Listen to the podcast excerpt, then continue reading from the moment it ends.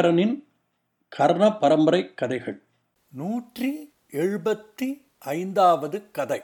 தர்மத்திற்கும் தர்மத்திற்கும் போர். A war between dharma and dharma. குழந்தைகளே இது ஒரு இந்திய நாட்டு கதை. மகாபாரத கதையை எழுதியது வேதவியாசர் என்ற ஒரு ரிஷி என்பது உங்களுக்கு தெரிந்திருக்கும். அந்த வேதவியாசர் மேலும் பதினெட்டு புராணங்களை எழுதியிருக்கிறார்.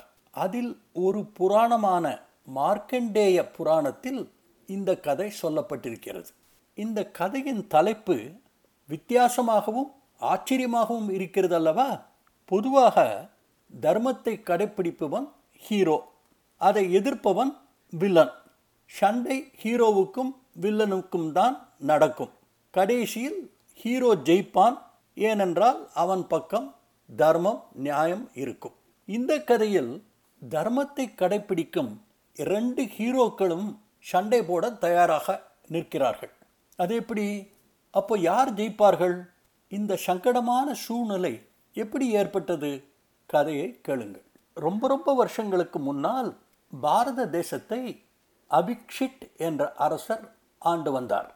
அவர் ரொம்ப நல்ல அரசர் திறமைசாலி அவர் முதுமை வயதை அடைந்தபோது அரசர்களுக்கு விதிக்கப்பட்ட முறைகள் படி ஆட்சி பொறுப்பை தன் மகன் மருட்டாவுக்கு ஒப்படைத்துவிட்டு தன் மனைவியுடன் வானப்பிரஸ்த வாழ்க்கை.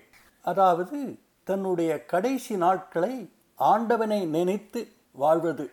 அதற்காக காட்டில் வசிக்க சென்றார். இவர் மாதிரியே இவருடைய அப்பாவும் தன் மனைவியுடன் வானப்பிரஸ்த காக காட்டிற்கு சென்றார். அவருடைய அப்பா இறந்த பிறகு அவருடைய அம்மா மாத்திரம் தனியாக காட்டில் ஒரு பகுதியில் வசித்து வந்தாள். அரசராக பதவியேற்ற மருட்டா அவர் அப்பா மாதிரி நல்ல திறமைசாலி தர்ம வழியை தவறாமல் பின்பற்றுபவர் மக்கள் நலனுக்காக சதா காலமும் பாடுபடுபவர் ரொம்ப தைரியசாலி எல்லா போர்க்கலைகளிலும் மிகச் சிறந்தவர் என்று பெயர் எடுத்தார் வில்வித்தையில் அவர் ஒரு அதிசூரர். அவரிடம் தெய்வாம்சம் பொருந்திய நிறைய அம்புகள் இருந்தன. நிறைய யாகங்கள் செய்து மக்களுக்கு நிறைய பொருள்களை அடிக்கடி தானமாக கொடுப்பார். அவருடைய ஆட்சியில் அவருடைய மக்கள் மகிழ்ச்சியாக இருந்தார்கள். அரசரைப் போலவே மக்களும் தர்ம வழியை கடைபிடித்து ஒரு அமைதியான நேர்மையான வாழ்க்கையை கடைபிடித்து வந்தார்கள். எல்லாம் சரிவர நடந்து கொண்டிருந்தது. ஒரு நாள் மருட்டா அரசருக்கு அவருடைய பாட்டி அப்பாவின் அம்மா எழுதிய ஒரு கடிதம் வந்தது.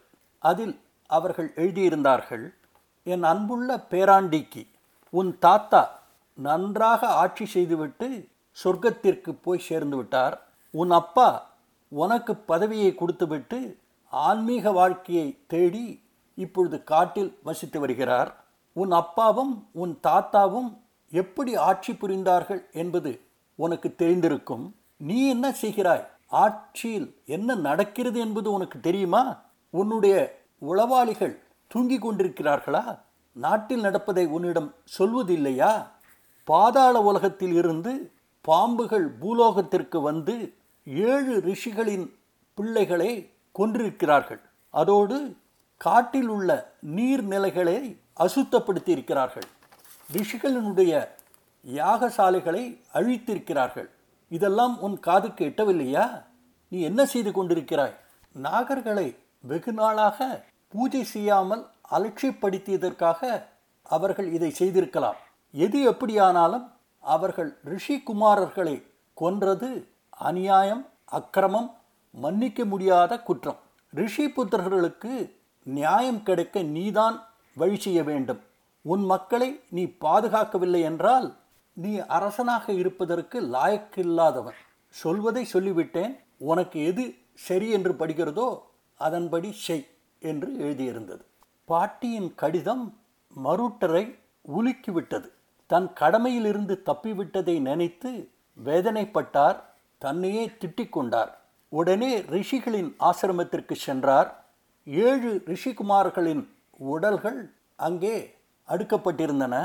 அந்த காட்சியை பார்த்தவுடன் அந்த இடத்திலேயே அரசர் மருட்டர் ஒரு பயங்கரமான சபதத்தை எடுத்துக்கொண்டார் மூவுலகத்தில் இருக்கும் மக்களே இந்த கொடுமையை செய்த நாகர்களை நான் எப்படி பழிவாங்கப் போகிறேன் என்பதை பாருங்கள் என்று உறக்க சொல்லிவிட்டு தன் வில்லை எடுத்து அதில் நான் பூட்டி ஒரு அம்பை அதில் வைத்து அந்த அம்பை நாகர்கள் வசிக்கும் உலகத்தை நோக்கி எய்தார். அந்த அம்பு ஒரு அக்னி அஸ்திரம். அந்த அம்பை அவர் விடுவித்தவுடன் அங்கே ஒரு பயங்கர தீ உண்டாகியது. அந்த தீ நாகலோகத்தை சூழ்ந்தது. பாம்புகள் திசைக்கு திசை உயிர் தப்ப ஓடின பல பாம்புகள் தீக்கீரையாயின. இந்த தாக்குதல் தொடர்ந்தால் நாகலோகமும் நாகர்களும் முற்றிலுமாக அழிந்து விடுவார்கள் என்ற பயத்தில் நாகர்களின் தலைவன் மருட்டருடைய அம்மா இருக்கும் ஆசிரமத்தை தேடி ஓடினான் முன்னொரு சமயம் நாகர்களுக்கு பாதுகாப்பு அளிப்பதாக மருட்டருடைய அம்மா வாக்குறுதி அளித்திருந்தார்கள். நாகர்கள் தலைவன் அரசனின் அம்மா காலில் விழுந்து தாயே எங்களை காப்பாற்றுங்கள். நீங்கள் எங்களுக்கு கொடுத்த வாக்கை நிறைவேற்றுவதற்கு இப்பொழுது சந்தர்ப்பம் வந்துவிட்டது. உங்கள் மகனுடைய அஸ்திரம் எங்களை வாட்டுகிறது. எங்கள் இனத்தை அழிக்காமல் அவர் ஓயமாட்டார். உயிர் பிச்சை கேட்டு வந்திருக்கிறோம். உங்கள் மகனை சாந்தப்படுத்தி எங்களை காப்பாற்றுங்கள் என்று கெஞ்சினார். மருட்டருடைய அம்மா தன் கணவரிடம் நாகர் தலைவன் சொன்னதை சொன்னார்கள். அன்பரே இந்த பாம்புகள் என்னிடம் சரணாகதி அடைந்துவிட்டன. என்னிடம் என்று சொல்லும் பொழுதே உங்களையும் சேர்த்துத்தான் தர்மத்தை கடைபிடிப்பதில் நாம் இரண்டு உடல்களாக இருந்தாலும் ஒரே உயிர்தான். அதனால் நாம் இருவரும் இப்பொழுதே நம்முடைய மகனிடம் சென்று நாகர்களை அழிக்கும் இந்த செயலை உடனே நிறுத்த சொல்லுவோம். நம்முடைய பையன் தாய் தந்தையர்கள் சொல்லை நிச்சயமாக தட்டமாட்டான் என்று சொன்னார்கள். அவிக்ஷித் அரசர் சொன்னார் அன்பே நம்முடைய பையனின் இந்த செயலுக்கு முக்கிய காரணம் என்னுடைய அம்மாவினுடைய செய்தி என்று கேள்விப்பட்டேன். நம்முடைய பையன் ஒரு தீர்மானத்தோடு வந்திருக்கிறான். அவன் மனதை மாற்றுவது மிகுந்த கஷ்டம். இருந்தாலும் முயற்சி செய்து பார்ப்போம் என்று சொன்னார். அவிக்ஷித் அரசர் தன் வில் அம்புகளோடு மனைவியை கூட்டிக் கொண்டு மருட்டர் அரசர் இருக்கும் இடத்திற்கு வந்தார். மருட்டர் அரசர் பார்த்தார். தூரத்தில் கம்பீரமான தோற்றத்துடன் ஆயுதபாணியாக வரும் தன் தந்தையை பார்த்து உலகத்தை அழிக்க வரும் காலதேவன் மாதிரி அவர் நடந்து வருவதை பார்த்து ரசித்தார். அவர்கள் தன் சமீபம் வந்தவுடன் தந்தைக்கும் தாய்க்கும் தன் வணக்கத்தை தெரிவித்தார். மருட்டரின் நலனை விசாரித்த பிறகு அபிக்ஷித் அரசர் மகனை பார்த்து சொன்னார் மகனே இந்த கொடூர செயலை விட்டுவிடு. இதோடு இந்த பாம்புகளை கொல்வதை நிறுத்து என்று சொன்னார். மருட்டர் சொன்னார் தந்தையே நான் இந்த நாட்டு அரசன். என் ஆட்சியில் என்னை மீறி இந்த பாம்புகள் ஏழு ரிஷிகுமாரர்களை கொன்றிருக்கிறார்கள். தண்ணீர் நிலைகளை அசுத்தப்படுத்தியிருக்கிறார்கள். ரிஷிகளின் யாகசாலைகளை நாசப்படுத்தியிருக்கிறார்கள். இவர்கள் தண்டிக்கப்பட வேண்டியவர்கள். இவர்களை நான் தண்டிக்காவிட்டால் நான் என் கடமையிலிருந்து தவறியவனாக ஆவேன். அது தர்மத்திற்கு விரோதமான செயல். இதை கேட்ட அவிக்ஷிட் சொன்னார் மகனே இந்த பாம்புகள் என்னிடம் ஷரண் அடைந்து என் பாதுகாப்பை வேண்டுகிறார்கள். அவர்களை காப்பதாக நான் வாக்கு கொடுத்து விட்டேன். ஷரண் அடைந்தவர்களுக்கு கொடுத்த வாக்கை காப்பது தர்மம். அந்த தர்மத்தை நான் கைவிட மாட்டேன். அதனால் தயவுசெய்து என் பேச்சை மதித்து இந்த போரை கைவிடு என்றார். இருவரும் மாறி மாறி தங்களுடைய தர்மத்தை பற்றி பேசிக்கொண்டு தங்கள் நிலையில் உறுதியாக இருந்தார்கள். மருட்டர் எக்காரணத்தை கொண்டும் அப்பா அம்மா பேச்சை கேட்டு அந்த போரை நிறுத்துவதாக இல்லை. முடிவில் அப்பாவுக்கு கோபம் வந்துவிட்டது.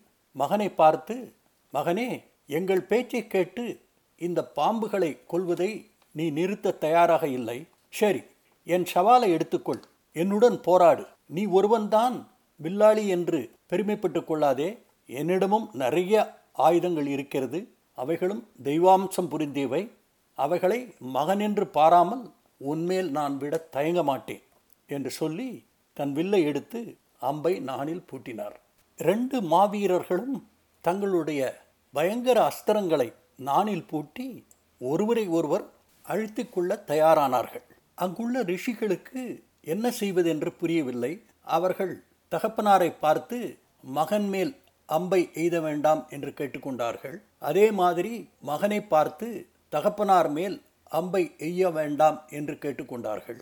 அபிக்ஷித் சொன்னார் சரணாகதி அடைந்தவர்களை காப்பது என்னுடைய தர்மம் என்றார். மருட்டர் சொன்னார் என் பிரஜைகளை காப்பது என்னுடைய தர்மம். அந்த தர்மத்தை கைவிடும்படி யார் சொன்னாலும் நான் கேட்க மாட்டேன். அவர்களை எதிர்த்து போராடுவேன் என்றார். அப்போது அங்கே ஒரு ரிஷி முன் வந்து அரசர்களே தயவு செய்து இந்த நாகர்களின் தலைவன் என்ன சொல்கிறான் என்பதை கொஞ்சம் கேளுங்கள் என்றார். நாகர்கள் தலைவன் முன் வந்து அங்குள்ள எல்லோருக்கும் வணக்கம் தெரிவித்தான். ரெண்டு அரசர்களையும் பார்த்து அரசர்களே எங்களை மன்னியுங்கள். எங்களில் சில பேர் செய்த தகாத செயல்களினால் தகப்பனாரும் மகனும் போர் செய்யும் நிலைக்கு தள்ளப்பட்டிருக்கிறார்கள். இதை தவிர்க்க ஒரே வழி எங்களவர்கள் செய்த தவறை மாற்றி அமைப்பதுதான். இந்த ஏழு ரிஷிகுமாரர்களின் உயிர்களை நாங்கள் இப்பொழுது மீட்டித் தருகிறோம். இனி இந்த நாட்டு மக்களுக்கும் ரிஷிகளுக்கும் எந்த தொந்தரவும் எங்களால் ஏற்படாது என்பதை நான் வாக்குறுதி அளிக்கிறேன் என்றான். அதன்படி அந்த ஏழு ரிஷிகுமார்கள் உடலில் இருந்த விஷத்தை நாகங்கள் உறிஞ்சி திருப்பி எடுத்தன. ரிஷிகுமாரர்கள் பிழைத்து எழுந்து நின்றார்கள். எல்லோரும் ஆரவார கோஷம் போட்டு தங்கள் மகிழ்ச்சியை தெரிவித்துக் கொண்டார்கள். மருட்ட அரசர் தாய் தந்தையர் காலில் விழுந்து தன்னுடைய வணக்கத்தை தெரிவித்துக் கொண்டார். அபிக்ஷித் அரசர் அவருடைய மனைவியும் தன் மகனை நெஞ்சார தழுவி உச்சி முகந்து இவ்வளவு உயர்ந்த குணங்களை உடைய ஒரு மகன் தங்களுக்கு கிடைத்திருக்கிறான் என்ற பெருமையில் மகிழ்ச்சி அடைந்தார்கள் தாயும் தந்தையும் மருட்டு அரசரை வாழ்த்தி அவர் நீழூழி காலம் பேரன் பேத்திகளோடு வாழ்ந்து நல்ல அரசாட்சி செய்ய வேண்டும் என்று வாழ்த்தினார்கள். எல்லோரும் அவரவர்கள் இடத்திற்கு திரும்பினார்கள். ரிஷிகுமாரர்களில் ஒருவன் தன் தகப்பனாரை பார்த்து கேட்டான் அப்பா இந்த நாகர்கள் தலைவன் குறுக்கிடாவிட்டால் என்ன நடந்திருக்கும்? போர் நடந்திருக்குமா? யார் ஜெயித்திருப்பார்கள்? என்று கேட்டான். அந்த ரிஷி சொன்னார் குழந்தாய் என்ன நடந்திருக்கும் என்பதை என்னால் கற்பனை கூட செய்ய முடியவில்லை. நல்லதாக முடிந்தது என்பதற்காக ஆண்டவனுக்கு நன்றி செலுத்தி எப்பொழுதும் தர்மம்தான் வெல்லும் என்பதில் உறுதியாக இருப்போம் என்று சொன்னார். குழந்தைகளே இந்த கதை பிடிச்சிருக்கா? இந்த கதையை பற்றி நீங்கள் என்ன நினைக்கிறீர்கள் என்பதை Aingaran twenty twenty at Gmail dot காமுக்கு எழுதுங்கள். கதைகள் தொடரும். அதுவரை அன்புடன் உங்கள் ஐங்கரன்.